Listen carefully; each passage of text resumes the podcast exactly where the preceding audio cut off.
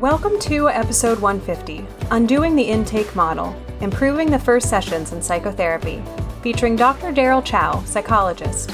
Make sure to subscribe to be alerted about future episodes by Clearly Clinical. Learn, grow, shine.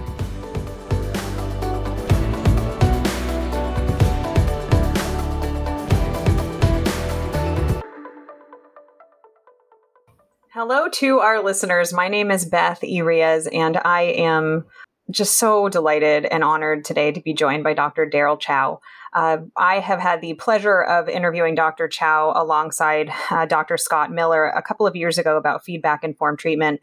And I asked Dr. Chow to come back today to talk about his specialization, which is really the initial assessment session and focusing on rapport and I'm I'm just I'm excited to have this conversation, uh, Daryl. Before I say any more, why don't you take a minute and tell us about yourself and how you came to have this specialization? Then we will dive into the assessment session. Yeah, I don't know about specialization, but it's just uh, one of those things that bothered me enough to sit down to put this down on the metaphorical ink to paper. But yeah, my name is Daryl Chow. I'm originally from Singapore, currently living in Western Australia.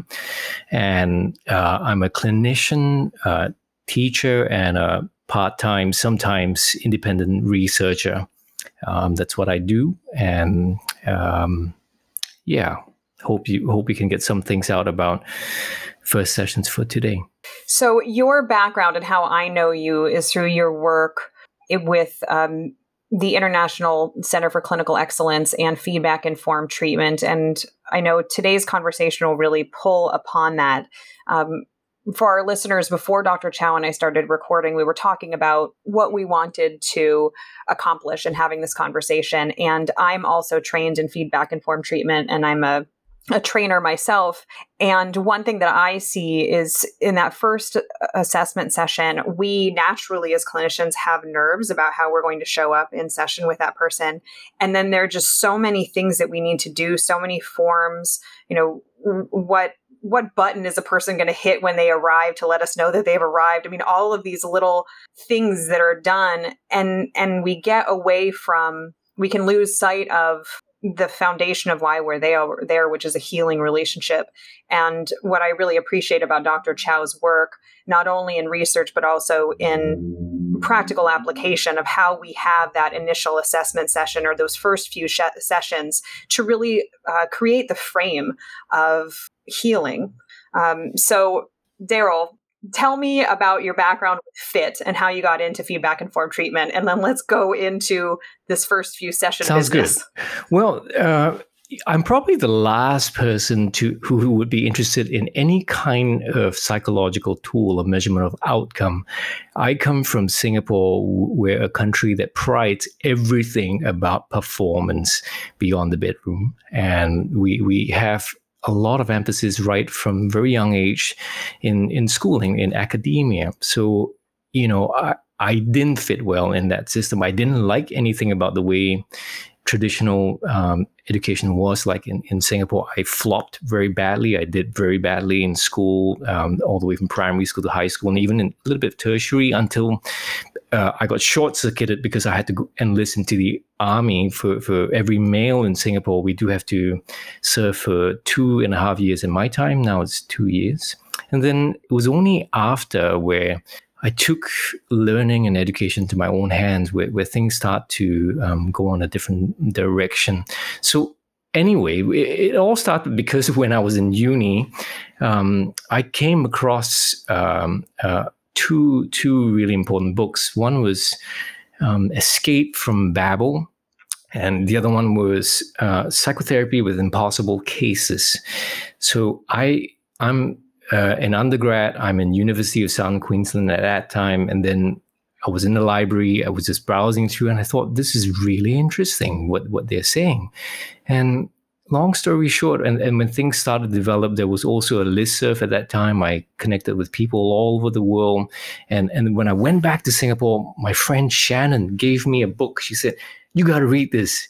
You know, um, and I said, "What's that?" And she she passed it to me. Um, it was uh, just released book called The Heroic Client, um, and and I read it through, and it, it really sort of challenged the status quo of how things were going. And one of the things that they suggested was that instead of just relying on evidence out there, is you need to figure out your own evidence, figure out uh, how effective you are one client at a time, you know, and and and measure the outcomes and alliance.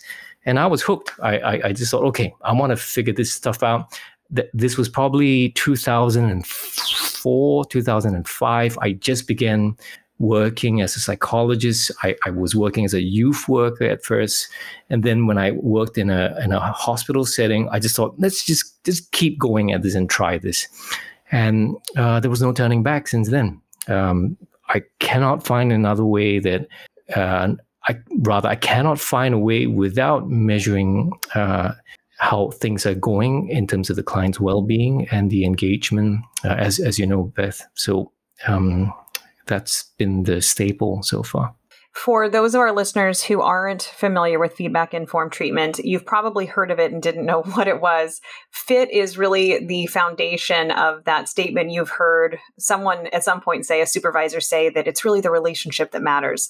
Feedback informed treatment is really the model that uh, was born out of that research and this idea that if we're delivering care that is maximally responsive to the client, our outcomes get better. And so, what does that mean for us as clinicians in terms of how we become more responsive and more flexible to the needs of the client, which is a huge break from the early days of psychology and psychotherapy, where it was therapist or clinician as expert um, and client is non-expert. It's flipping that on its head, and it's something that Daryl and I are both um, passionate yeah. nerds about. so, if you are interested, I encourage you to look at some of our past episodes. Like I said, the interview with Daryl and Dr. Scott Miller, and also another one with uh, Dr. Scott Miller by himself, talking about feedback informed treatment. And for the purpose of today, we're going to be talking specifically about those first few sessions of psychotherapy and what we as clinicians need to be doing better or differently in how we deliver care. Um, there's so much here that we could talk about my first exposure to Daryl was through Dr. Scott Miller, but also through his book, First Kiss. Daryl, why don't you kind of sum up that book and some of the research about what really comes into play with the first few sessions and why it's so critical that we as clinicians do a good job during those first oh, few yeah. sessions? Yeah. Well, first and foremost, The First Kiss is uh, not a romance novel, as it sounds like one, but it's really about um, how we need to do two things. One, we need to undo the way that we are trained to do a clinical thorough assessment and to re engage with something that's more fundamental um, human connection right from the beginning so its central idea revolves around uh, this piece and why why why this is so important you know many outcome studies that we see today uh, uh, based on data that's existing. But the thing is, if you look at the raw data sets for, for a lot of publications, uh, there's always an omission, an omission where it's about people who only come for one visit and for whatever rhyme or reason they, they, they stop coming the rates can range from 20 to 30 percent Meaning, if you have seen 10 persons, there is a likelihood that about two or three people don't, don't come back for session. And before the conception of this book, this came to me because I was consulting with some agencies and they wanted me to help them with the data, uh, look at stuff where we could look at improvement. And w- when I looked at that, it was this figure that came out too. It was about 20 plus percent. And I began to ask the individual clinicians, I said, hey, you know, these names, uh, uh, did, did, did, you realize like there are people, do you know what happened to them when they didn't come back? And many of them said the same thing. They, they don't remember them. And I don't blame them because if, if you're a clinician with a heavy caseload, uh, if people don't come back beyond just the initial engagement, you, you, you don't remember them, right? And if you don't remember them, you won't be able to do anything about them, right? The out of sight, out of mind, as, as our kids will tell you, uh, because it's not in front of them. And this is a real issue. This is, uh, you know, one ex- one story could, could illuminate this. Uh, Abraham Wald, he, he, was a mathematician in the World War II.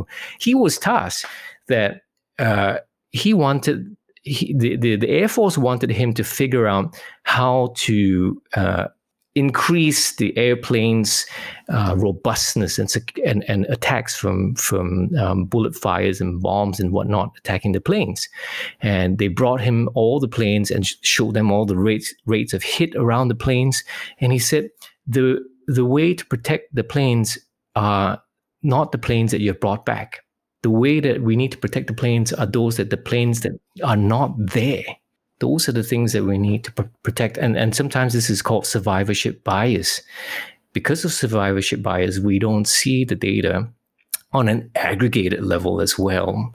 And again, out of sight, out of mind. So I think it's really important because think about this for a second, right? If if you or your listeners have ever gone to see a helping professional for the first time, think about the lead up think about what it was like in the waiting room. Think about what it's like when you finally meet this person and you're talking about stuff right?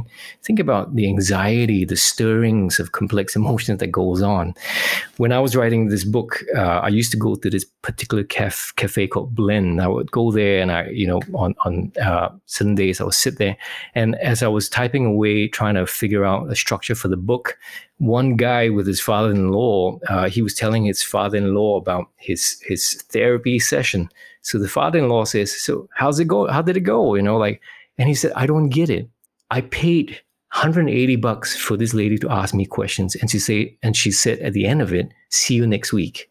So we have to start to rethink about what it is like from the client's perspective. I know this sounds duh right? It's kind of like a given but i think we need to think slowly and carefully about this and focus less about what we are taking and more about what we are giving, what we are gifting, and how it's received.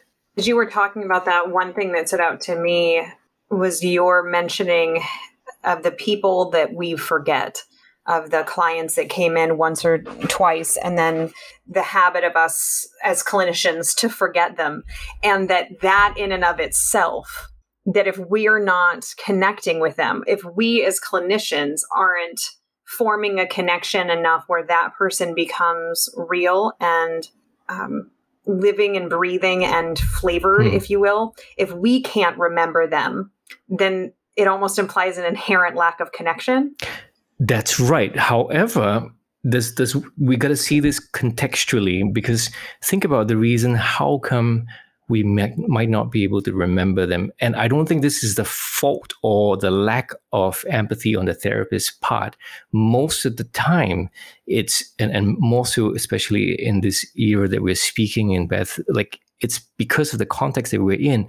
Most of us are super packed and busy. You know, we, we, we're flying off our, our, our, our, seats just to do what we need to do. And busyness, the tyranny of busyness, is, is one that will zap our attention and our ability to slow down.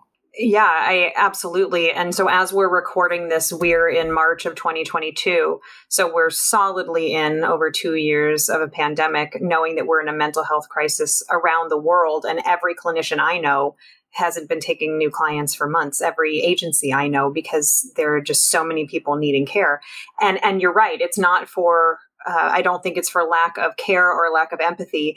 It's for the construct and the paradigm of mental health care that we don't necessarily either have the time or the ability to have this deep connection especially when we feel like we need to fill out this long form and ask all these questions like you reference where it's like i spent $180 and i went to this session i just answered a lot of questions and i didn't get anything yeah, out of it. Yeah. And you know on top of that in, in, in this time of the recording too you know besides the pandemic we are layered also with the political unrest the war that's going on. You know these things you know they all seep into the water and the air that we, we breathe you know and and they're, they're part of this that that makes things a little bit more on edge for everyone, including clinicians. For good or for ill. so when we're thinking about this initial appointment, this initial contact with somebody, I'm curious. So in the United States, at a private practice or group practice level, it's not uncommon to have contact with somebody before the session.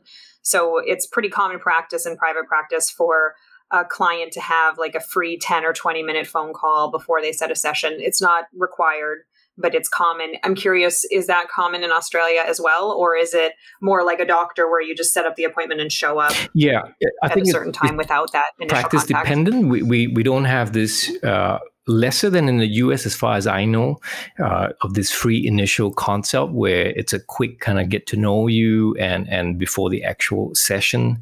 We, we have less of that mainly because a lot of the referrals in Australia uh, they come via the uh, family physicians, the, the general practitioners who get a mental care plan and they refer to either the private practice or the group practice. But of course, we we also have um, all the barrage of intake forms and all that that we need to do.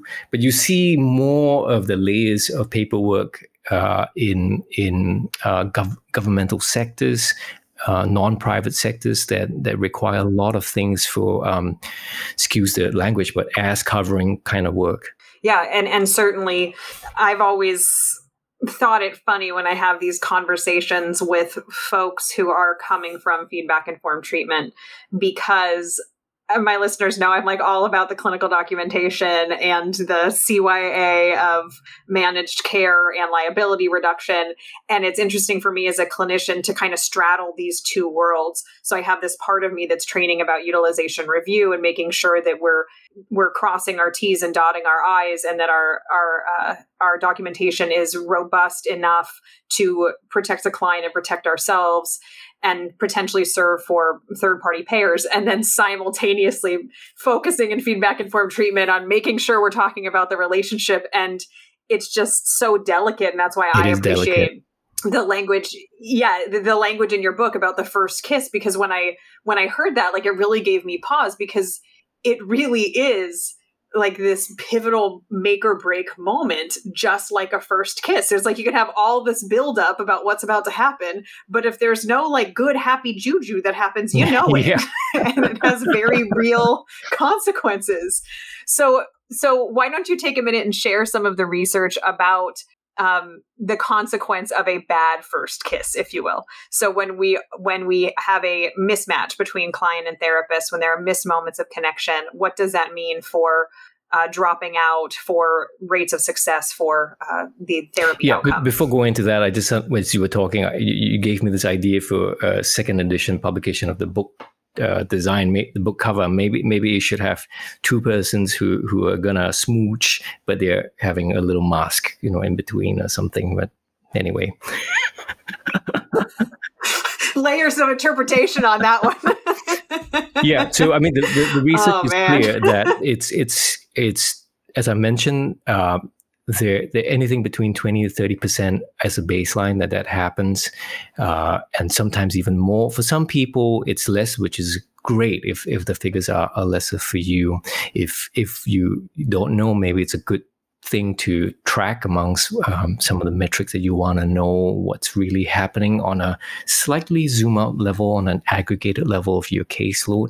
But also the the, the cost on the system right that I, I don't know how we could calculate this economically, but if a person actually takes the effort to come for the first session and not seek help, it's not just a cost economically on the organization or on the person's wallet, but it's also on the faith and confidence of the of seeking help. I mean, the, that that step to come for some, it's nerve wracking. It's hard to even come to that point. For others, it's easy, but to be disappointed it's it's quite another thing to be able to pick yourself up and go, you know what? Maybe this is practitioner dependent. I, am going to try someone else. I'm going to bet my money again and and go see someone else. That takes uh, a bit of recovery on the person's part. And my view is that we shouldn't be burdening people on that. We should do our best to see if we can focus on how to not so much give them fast food serving and go, here's the thing that will solve all your solution in one go in the first session. I, I don't mean that, but I mean in a way, uh, a true understanding of human development that they do require this first step and anything to help them engage, anything to help them feel like they're on the right direction, uh, it's going to be potent. I remember in reading the studies just how kind of stark it was that when a client only attends session with a therapist one or two times and and they don't stay. They drop out. Their likelihood of seeing another therapist or achieving relief for their symptoms goes down dramatically mm. and it's really discouraging you know for clinicians like no pressure. Um, but i but and, and and admittedly like you were already feeling pressured and and i think we can all remember our very first session. I know i can. It's vivid in my mind of how it yeah. felt to have somebody come see me and think that I am going to help them and the imposter syndrome and all of that that was yeah. going on. And then simultaneously having my clipboard and a pen and filling out all this paperwork. Yeah. How how do we do that, Dr. Chow? How do we fix this and make this work? Well, since you call me Dr. Chow, I have to straighten my back and give you a research answer now. Mm-hmm. Indeed. Well, let me give you a personal response to that. Uh, when I was a about 15 or 16, I was not in a good place. And uh, I didn't quite know what was going on in my mental health, in my inner life per se. And I used to skip school. I, I was attending uh, what in Singapore called polytechnic situation, where, where I was attending business administration school, and it was totally not for me. I almost earned my my PhD then, or what we call poly halfway dropout. I was skipping school. I was running away to this place in City Hall nearly every other day by myself, and I was just wandering the streets of City Hall. And I used to go to this uh, church there. You know, I, I was I, I, I, didn't subscribe to any religion at that time, and I would just go there. I would be sitting there in the quiet, and the background noise of the street traffic's just far away, and this place was a haven. But I kept going there weeks, week after week, and and I I could feel this kind of um, unrest that that I was experiencing. I was not doing well emotionally, so I went to the office in there, and I I knocked on the door, and I said strangely enough, I just said, Can I speak to someone? You know, and this man, elderly man, French guy, uh, he said, Come in. And I sat there, and Father Claude is his name, Claude Berito. He, he's since passed away, but he invites me. I sit on next to his table, and he's got one of those wooden table with a glass top uh, across the table to overlay some pictures that he kept, uh, some memorabilia that he had. And he looked at me, and he greeted me and I said hello. And for the next 30 minutes, uh, I had nothing to say. I had no words coming out of my mouth. And the thing he said to me was, he said, if I remember correctly, he said something about it's okay, you don't have to say anything um, whenever you're ready, no pressure at all. And, and then I ended up talking to him about paintings on his wall and everything else because I was crying by then for for some reason that I couldn't explain at the time and he didn't probe. He didn't you know do anything to he didn't have paperwork to fill out. He didn't anything to to sort out. But it was profound for me. Like even till today right? I'm 43 right now more than 20 years later.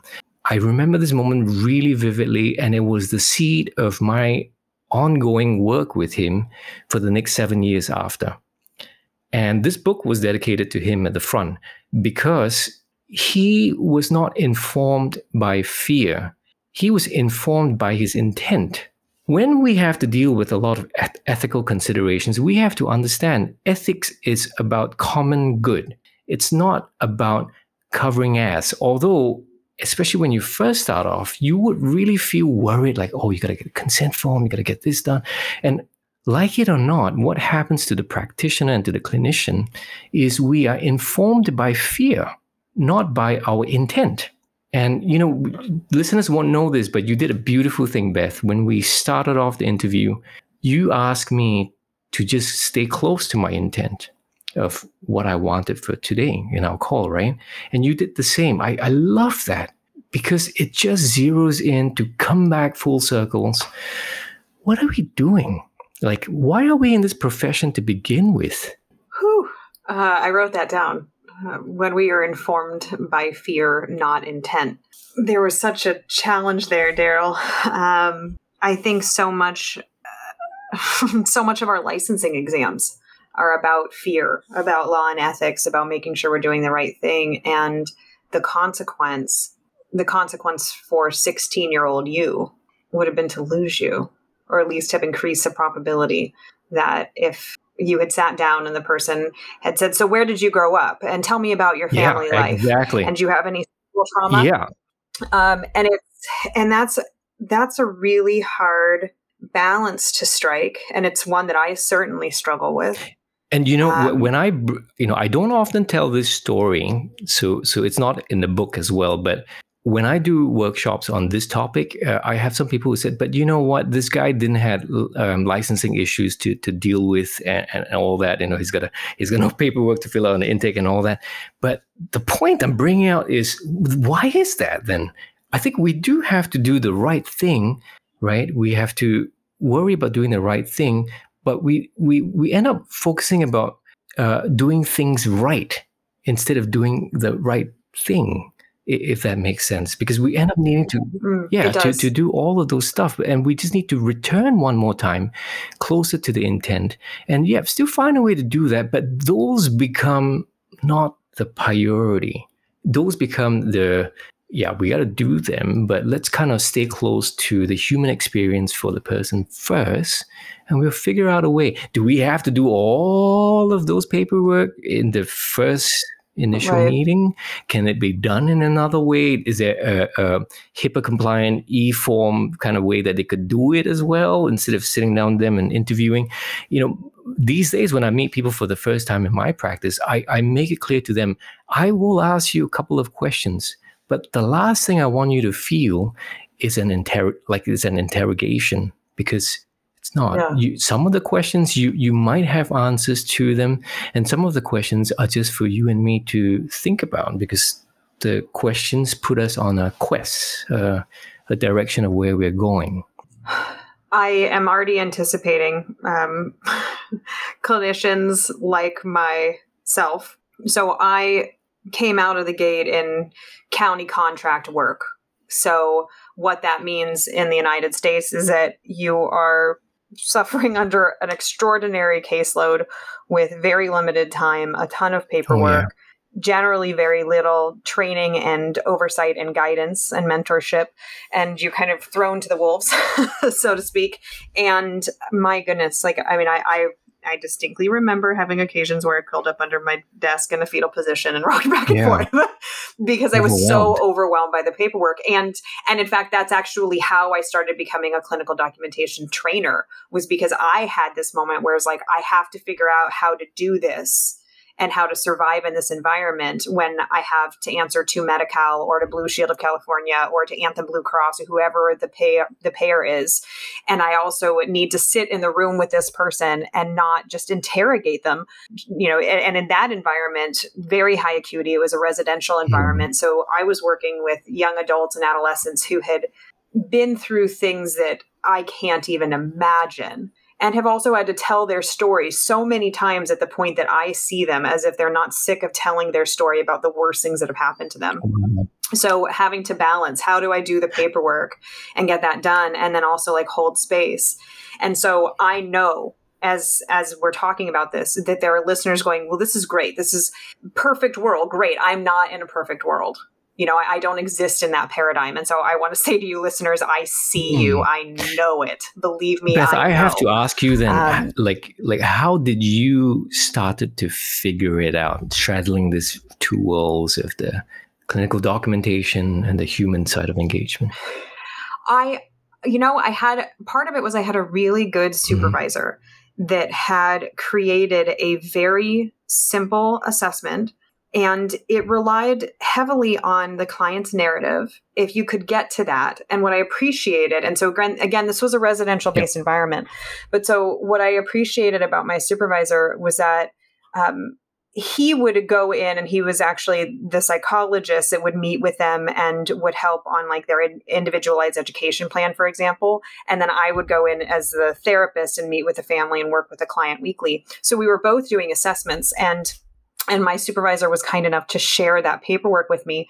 But one of the things that I learned from him to do was to walk in with the paperwork and very often set it down to put it down on the coffee table next mm. to me mm. or to slip it in in the uh, next to the armrest on the couch in this very deliberate act of like i will get to this oh.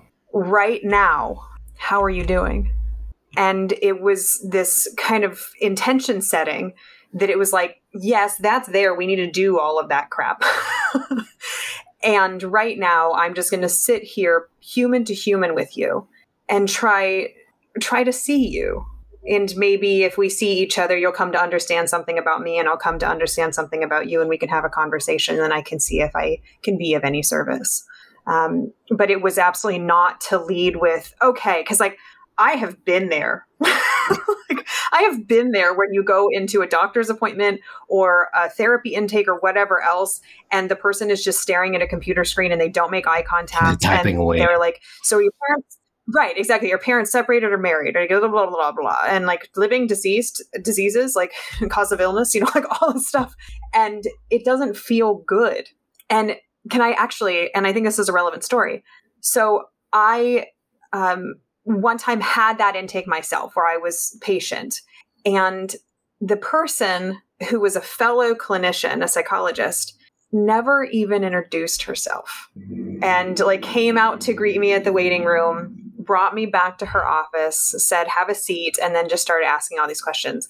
And at the end of it i said you know i know you need all of this information. I really would have liked to have known your name. And it just like hung in the air. Wow Wow.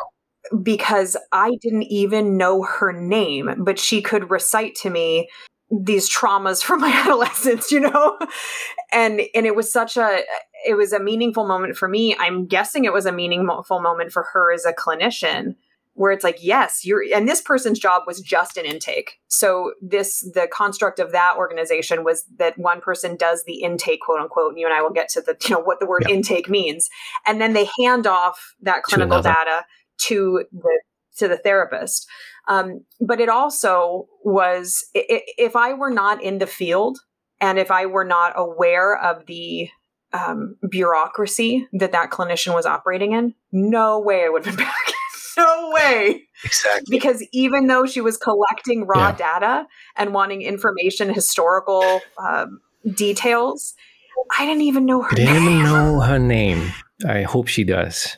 But you know, it's, it's again no no fault of hers. Maybe her role was no designated as the That's intake, and you you know, uh, talk about the research. There is evidence about this where you have um, one person doing the intake farm it off to a person to do the real treatment after that and yeah and and you know go on. and the the evidence so far is that people who are in that kind of uh, system are two to three times more likely to discontinue the treatment process mm. when they are farmed out.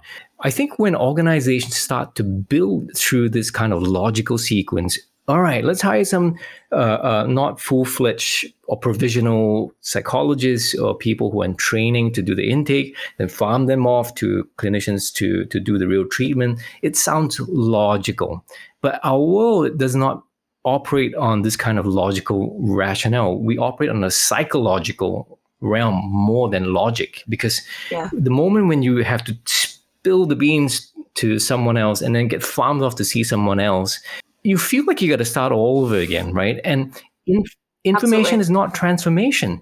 You can have a lot of information and nothing happens. And Paul Slovic in 1974, uh, he, he was a peer of Danny Kahneman. Most people would know about Kahneman's work from his book Thinking Fast and Slow with Amos Tversky. But he was a peer, uh, Paul Slovic, and, and he found that uh, he, he asked uh, people who are betting on races to ask what information that they want about the horse before they put the bet to make a good bet.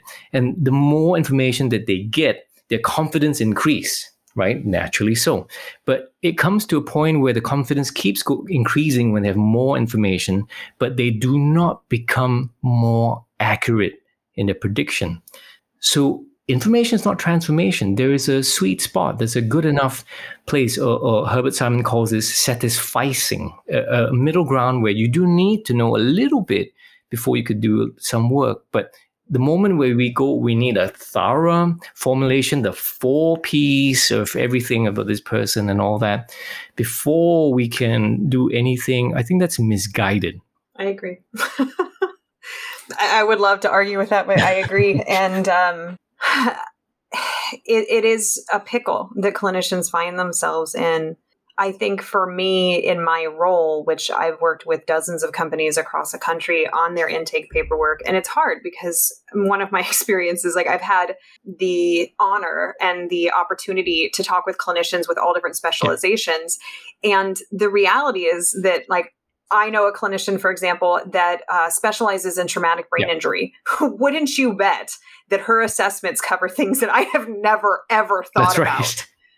and then and then when I'm thinking about intake paperwork that I'm helping create for a residential treatment center, then I'm remembering her in the back of my mind, and it's then it's really tempting to include 12 questions about any time that you had a head injury and you know like to go down this rabbit hole which is unequivocally important um, but it also is not necessarily my rabbit hole to go down. And and it's also contextual. So so how thorough an assessment is if you're looking at a psychiatric hospitalization or a residential level of care versus outpatient right. they're they're requesting and demanding different things. And so what i expect of an outpatient clinician and, I, and i'm speaking right now as an auditor and I should note that, like not as a fit trainer or anything yeah. like that, but as somebody who's audited outpatient paperwork versus auditing residential or psychiatric hospitalization, my uh, my spectacles are different. I'm wearing different glasses when I'm looking at that because one is predominantly a medical service if we're looking at residential and, psych- and psychiatric. Yeah. But if we're looking at outpatient, we're looking at what you're talking about, which, and I guess I should say the, the first kiss exists at every level of care. so let me just qualify that. But for the, for the purpose of today's conversation, we're talking about that, that first session between client, well, prospective client, I mm-hmm. should say, and prospective clinician. Yep. And then what do we do as clinicians to improve the likelihood that that person is going to walk away feeling like they got something out of it, knowing that the research shows that if the person comes for a few se- sessions and doesn't feel like they're getting anything out of it, has no measure to say, I'm getting better or I'm getting worse or anything else, that they're much more likely to drop out. Again, the pressure's on us. And so it's like, what do we need to do differently to to I, I want to say ensure, but to do our best to uh, influence the likelihood of a positive outcome in those first few sessions when they're so critical to whether or not this person is going to get better. Absolutely. I think for your listeners, if they did not pick this up earlier from what you said, Beth, I think it is worth highlighting your example that you gave about what you learned from your supervisor when you first started the work about putting it one side you know you were gesturing to the side table or putting between the chair and the armrest. To me that's such a powerful psychological signal for yourself maybe also for the client. But i think that gesture reminds you to go closer to your intent again that yeah that we, we got to sort that out. But but it's not the priority. Our biggest thing that we need to do is have the ability to protect our priority that's so important because if we don't, then we will get muddled. There's there's so many things that we do need to do for for good reasons often, but we do need to figure out not the four P's. We need to figure out what's the one priority, what's the one P for this person at this time, whether or not he or she's keen for the treatment, whether or not uh, is this going to be ongoing work. It doesn't matter. We still need to figure a way to meet them eye to eye. You know, as you're saying that example, and, and you're right. Obviously, the listeners can't see me, see me, but so yeah, gesturing, taking my notepad, and and when I was using a notepad to actually fold it up, to take my folio and fold it and set it down on a coffee table to my side. What's interesting is like going back to kind of exploring this idea of first kiss and really building mm. this out. Part of a really good first kiss is also the framing and that the physical positioning isn't awkward. So I'm thinking about that example where I was the client, patient, participant, whatever word you want to use. and that even the framing that this was a person sitting behind a desk so there's this uh, huge, very heavy obstacle between me and that yeah. clinician. Then there's also a computer screen, and I see a face kind of bend out to the side every once in a while and pop back in behind the computer screen. And like that would not be a perfect circumstance for a first kiss. And I've spent a lot of time thinking about this, and, and I've had these conversations with with um, treatment centers about like what is even the physical arrangement of folks when you're meeting with Excellent. somebody are there coffee tables in between you? And for me, I actually am sitting in my office right now, and Daryl, you reflect, there is no coffee table. um, it is a chair and it is it a couch, inviting. and there is no coffee table. And uh, thank you.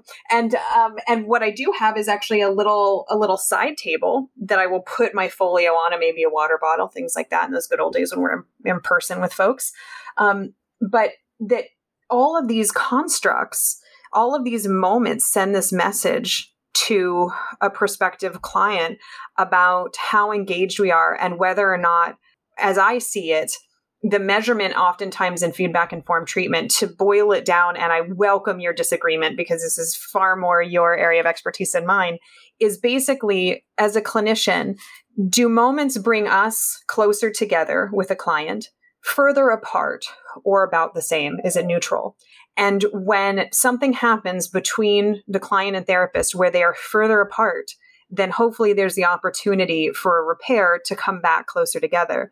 But so to think of the intake, uh, you know, quote unquote intake, the assessment session, these first few sessions as the um, uh, blocking, if you will, the stage blocking of the perfect first kiss, and that it even means thinking about how am I physically in relation to this person? Is my body facing theirs? Um, and that that makes a different a difference. I mean, I remember seeing research about whether or not our feet are facing somebody in conversation right. is an indicator of how engaged we are. All or is it pointing things. at the door? And I'm, I'm right, exactly. And so, and I'm sure clinicians, some are listening, going, "Oh my God, there's so many things I have to think of." But it's like, but to remember, like, what is it? What does it mean to be a human in the room with somebody and to actually be a good listener? Like, that's what we're i think fundamentally really talking about. Like how do we set the stage to be a good listener and to be engaged and to be um, investing in connection? You know and now disagree with me. I, I, don't disagree because i mean okay. when we talk about i mean the, the a couple of things to unpack from what you said. It's really important because the, the the the thing about the use, let's say, of outcome measures, for me, they are not an assessment tool. They are conversational tools. They they are the, the same thing for why a physician will have a stethoscope, a blood pressure machine, and you know, and all those devices. It's it's really part of the treatment. It's not a augmentation or an additive, like extra thing, it is part of the treatment. So I see it that way. Secondly, you know, the idea about the table, I mean, that's spot on. When you have those physical things, it sends a kind of signal. But if you subvert those norms, let's say, if you were in a setting where it's like a table in front of the client, it's like an interview, like a consult. If you subvert that and you actually go, I'm going to sit somewhere that's a little bit more equalizing, it sends a very powerful signal to the client as well as you were speaking uh, just now as well, an image of um, I think Northern American listeners would know this about Fred Rogers, um, the TV personnel who did kids shows, right? And if you have not see, heard or seen him, you know, just Google him on YouTube or something, and just watch his eyes. And when kids come up to him to talk to him, his eyes are transfixed on that one person that's in front of him everything else fades, right? And it's intentional because that's his principle. That's the, his philosophy of life. The most important person is the person in front of me.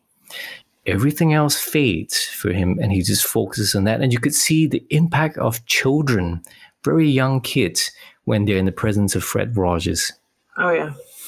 I, I love that example. Um, it's so disarming, and to watch him engage and the way the kids just flourish yeah. and are just so excited to tell their stories, and and also he was so deliberate in like and he was very deliberate in being aware of the power differential and so you'd see him kneel that's right he would go down um, yeah and yeah and, and all of those moments, I think they're really beautiful examples of those, I guess, of the transactional analysis between client and therapist and how do we meet adult to adult instead of parent to child where there's this really strong power differential where we are the expert let me adjust my glasses um, and that the research kind of I think the anti-establishment part of me, it's a little rebel. I think that's what I love about fit. And I think those of us who are drawn to it have that um, same affection of like,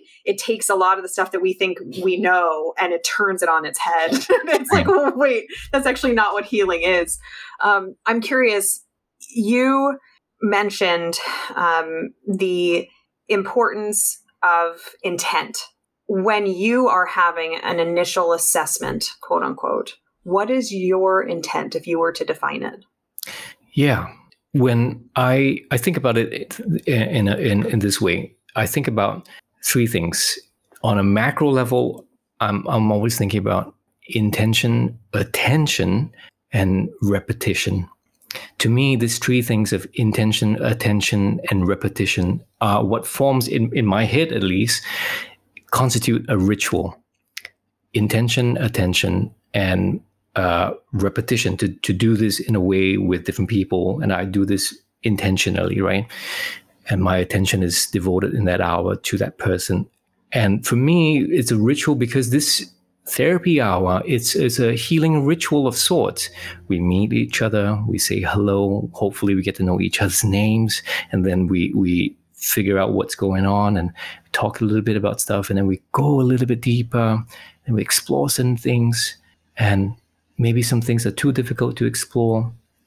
That's okay. We put it one side. And hopefully i want them to have a i don't want them to have just new inputs. I i, I really want them to have a new experience right? Uh, a human experience in this case with with me. And that's about it. And maybe at the end of it I might provide certain um, rough north compass, like where, where we might go, what are some things we might touch upon. Sometimes I might even give very clear tasks or, or, or things that they can do in between. Sometimes I might give them little um, words to think about, uh, symbols to represent where they are at. Uh, which some of the examples we gave in, in the f- first case book, and and that's usually my intent. But then on a on a when I'm thinking about it from a clinical standpoint, I, I have um, again another three things that are in my head, and they constitute what a person will say, won't say, and can't say. Will say, won't say, can't say. So I'm thinking about what they will say, right? The the, the stuff that they're willing to, to to disclose and talk about, or maybe even plan fully that they have intent on talking about their relationship troubles, or they have issues with uh, anxiety and so on. But I also want to listen to what they won't say. What I mean by that is the stuff that may be imbued by shame, uh, have difficulties articulating things that are not norm to just speak about. I, I want to attune to those stuff. And then finally, the can't say to me is the shorthand for remembering what does this say about them, the story that they are carrying, that they they have real difficulties acknowledging. I'll give you an example. You know, one one person came to see me uh, that was quite obvious. It was about some sort of um, uh, obsessive compulsive behavior, right?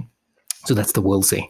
The the the, the won't say it's about the level of shame and, and difficulty about how this person needs to keep repeating certain actions, counting certain magical numbers in their head. But then the the the third level, the will say, won't, say, and can't say, the deep level is this person feels like she was a bad person. She feels like she's a bad person right? There's it's it's almost like what what do you mean? Like how does it make sense? But she carries this hyper responsibility that if she does not do something right something bad would happen to other people and she does not want to be a bad person so i want to listen for all these layers and i might not get to that in the first session and that's okay you know i'm not going to be digging like an archaeologist because i'm not I just want to pay attention to these layers. Now, they are not a formula, they are just little heuristics that I have um, in my head. But more recently, and this is not in the book, um, I, I realized that we're you, you, know you, you are you are good at this area clinical documentation but i've been thinking a lot about case notes right? What's it for? Who's it for? All those fundamental questions of case noting.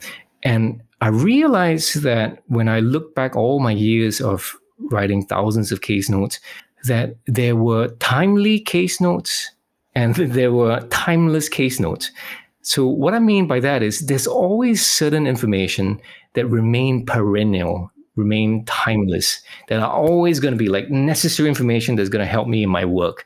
So I sat down and I thought, let's kind of think through this carefully. What what are these stuff that I seem to repeat or I flick through the case notes always to look for these informations again and again and again. Mm. And then why can't I just create a case note that is not time bound, like sequentially time bound, and go like this is perennial, this is timeless.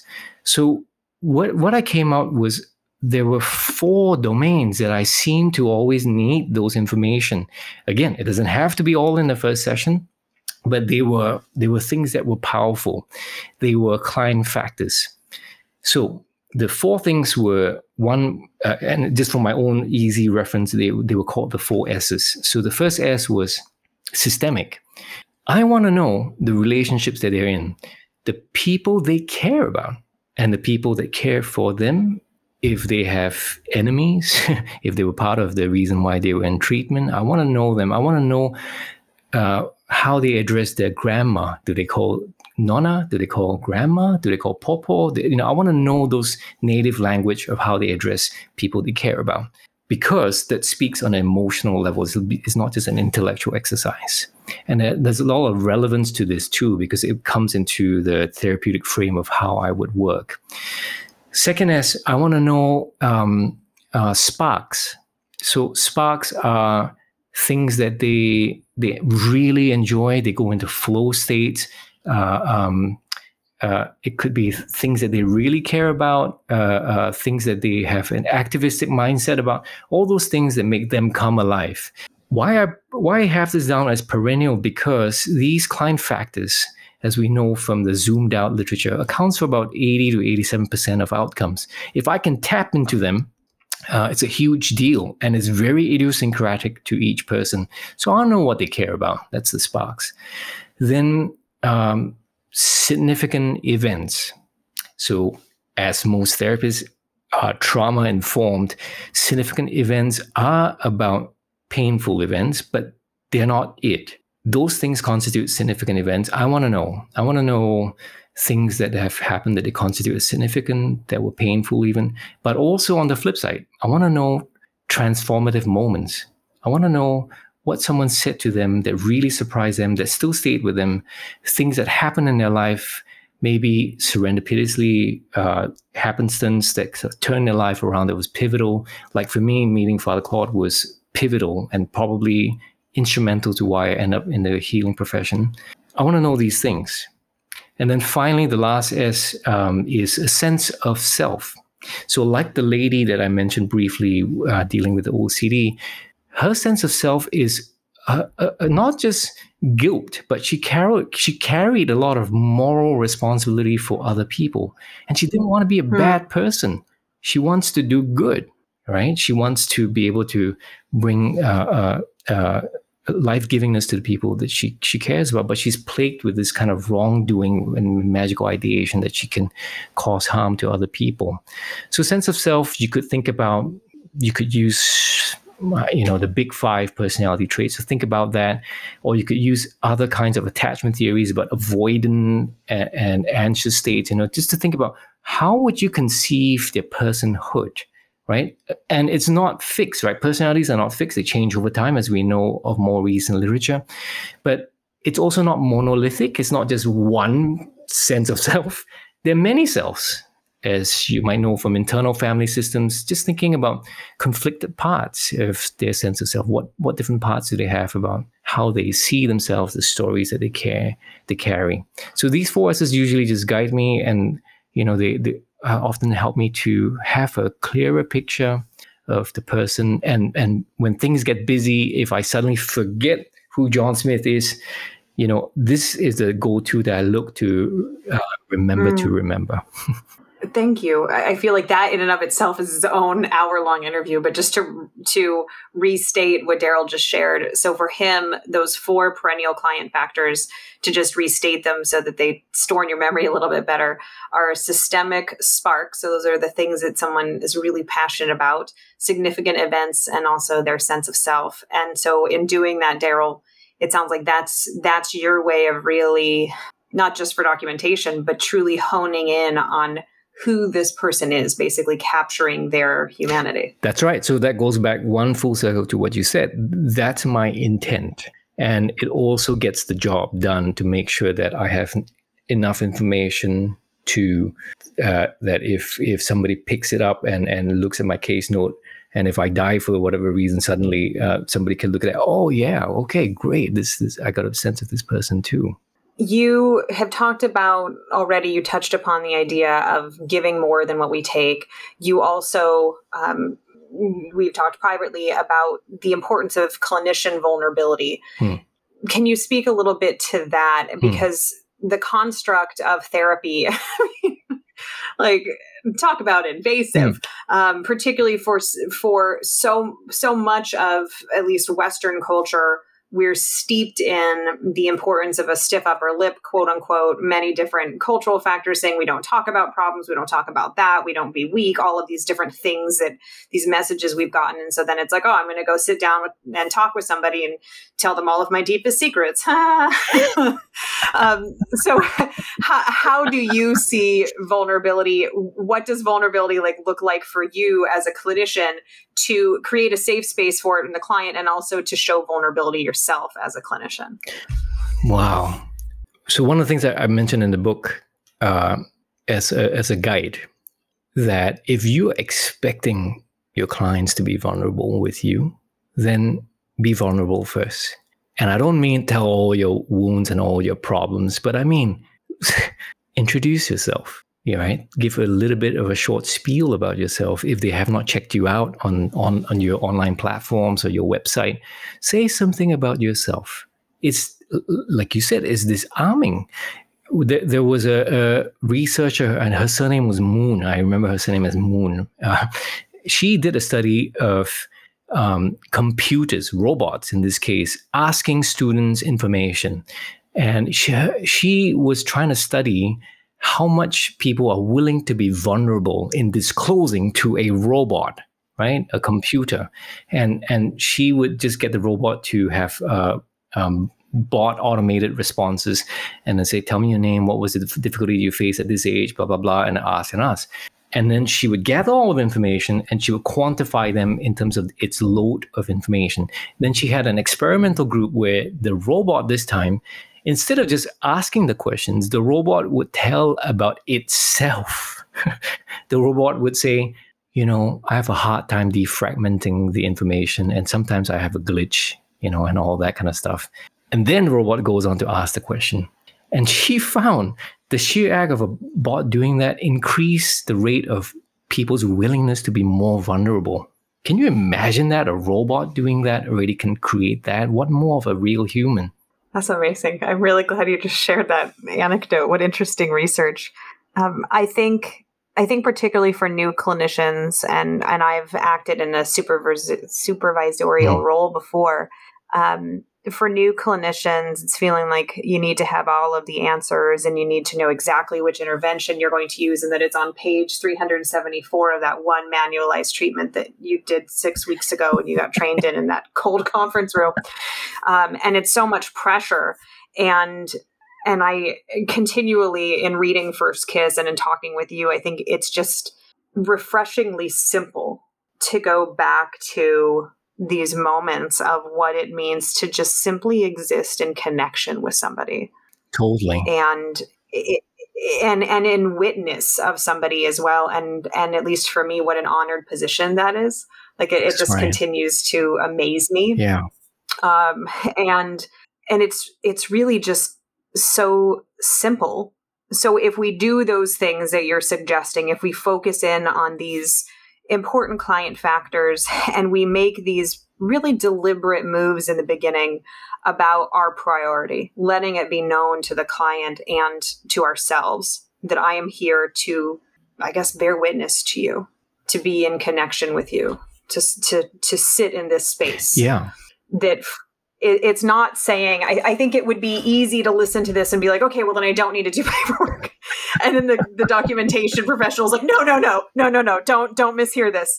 Um, but that it's to strike a balance and to put down your pen long enough to just simply hold space in the room or on the phone or virtually or wherever it is with somebody. And that i mean i'm, I'm trying to think for myself having done hundreds of assessments over the years, if not thousands, um, probably thousands. Um, I'm trying to think if I've ever not been able to get the information that I've needed. And by and large, I, I honestly I can't think of any where I've been missing information for utilization review or for clinical documentation. Um, and granted, uh, certainly, I think what you're talking about is an art form. There's such an art to this of how, how you, you'd think it's really simple, but an art to balance being with somebody and also completing paperwork. Um, but that I think if we go back to the basics and let it flow organically instead of with some formula, then it, I, I even talk about it with clients as like, kind of this pain in the ass thing I have to do where it's like I have to ask you these questions and so I'm to I might I'd love to hear your story. I might ask you a few questions about that, and we're not going to cover everything today. But so it's like just saying, I please don't feel like you have to come in here and just spew out all this information, and then in 79 minutes, it's time for you to leave, um, and then we'll do it again next week. Um, I, I think removing that pressure, and that's I. I'm glad for clinicians like you who are having these conversations and thinking deeply about it so much that you look up the research like what you just said about the robot because i think we need to hear that as clinicians because there's so much pressure on those first few sessions. And i think what you're presenting is refreshingly simple thanks. Yeah. And i think if anything my hopes for the book was not to pro- provide a formula but just a kind of form a scaffold that people could start to rethink about okay, how are they going to structure the the ritual of the first engagement and what what can go, what's what will satisfice, not maximize, but you know, and maybe we can cover everything. That's okay, you know, and any kind of audit would know that you thought about that and you put it there to continue to access further. That's fine, you know, that's all part of uh, ongoing documentation.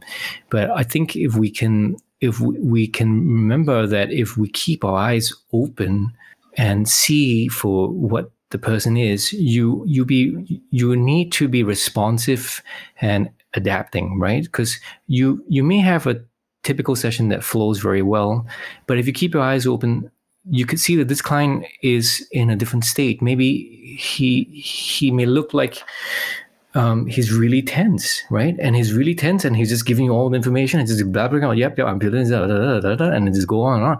But if your eyes are open, your ears are open, you realize this person's really anxious, right? If this person's really anxious, then stop. Then go, do you notice what's happening right now? You look like a deep sea diver to me right now. Are you holding your breath? Like, and then as soon as you do something of that levity, uh, uh, you know, it can be again disarming, and the person may sigh or relief, like. and you could check in like how are you feeling in the body what's it like even coming here today what, when you're sitting in the waiting room what's running through your mind you know those things are important especially if the person's showing to you if your eyes are open your ears are open that they're they are feeling a certain way then don't ignore that. I want to comment on that because i think you just kind of opened up another concept too which is the importance of that being part of your assessment. And right. that assessment doesn't only have to include answering these questions that are historical. It can include client presenting with pressured speech and appeared to not take deep breaths and that that's part of our assessment of a potential yeah. issue with anxiety. your MSE or your impressions um, yeah and and we are you know you and I joked before we started recording of just like the bureaucracy of healthcare in America and and in the Western world and the complexity of diagnosis and billing and this patriarchal colonial origin of this whole system and so it, it's not it's not simple for clinicians to sort through all of this and to make sense of who they are clinically and then how they're going to show up in the room. Um, for clinicians who are listening um, and want to learn more about you and about your work, obviously the first step would be to go check out First Kiss and not the one that looks like a romance novel on the front. Um, it would be right. the one by Dr. Daryl Chow. um, but Daryl, why don't you tell our listeners as we wrap things up um, the best way to learn more about you and about your work and about feedback informed treatment and kind of give them the spiel because we've just scratched the surface on sure. something that you wrote an entire book about and then have done lots more research of things that branch off of it yeah so i mean the book was was written in a way that i, I really wanted it to be um, bite size um, as clear language as possible i don't know if i achieved that but that was my intent so it was not written in a kind of scientific academic kind of writing so yeah. i really wanted to be a bit more approachable and something you could revisit every now and then just to um, remember the things that are dear.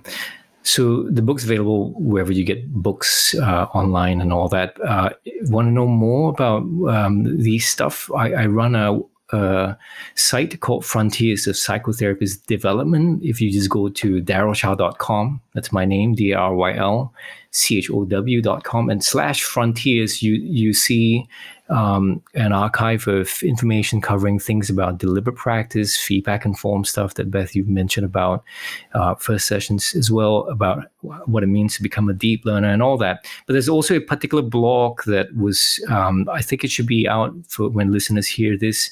It's called darylchow.com slash frontiers and slash 4S. So that's where we talked about those four S. Uh, mm. Uh, there's going to be a little template that people could just use that to aid the memory of, of if that makes sense to them. They could use this to to guide them in their work. Um, yeah, so the blog side, we, we have a, a not so frequent podcast uh, tag with Frontiers Radio as well um, for, for stuff that we're talking about. Fantastic. Thank you again for joining us, Dr. Chow. It's always wonderful to spend time with well, you. Well, I like your questions. You make this really engaging. Oh, well, it's it's because I am engaged. I, I get to talk with people like you, and it's just it's like constant food for thought. So thank you. My uh, my appetite has been uh, satisfied for now. Thanks for what you do. And if I could, you know, uh, again at this time of the recording, uh, our thoughts and prayers go with people in Ukraine and also the people in in Russia who are having difficult time standing up to this. Thank you so much, um, and thank you for that as well. It's um, as much as you and I can laugh and connect, it's also been an extraordinarily t- hard time, um, and all all the more poignant it is to get to connect, right. and for us as clinicians to connect with our clients. So, thank you for joining us in bringing home that idea of the importance of connection. You've just finished listening to another exclusive continuing ed podcast by Clearly Clinical. If you like what you just heard and you need continuing ed credits, please visit us at clearlyclinical.com to check out our one year membership, where you'll have access to our growing library of continuing ed podcast courses. Clearly Clinical, where our goal is to help you learn, grow, and shine.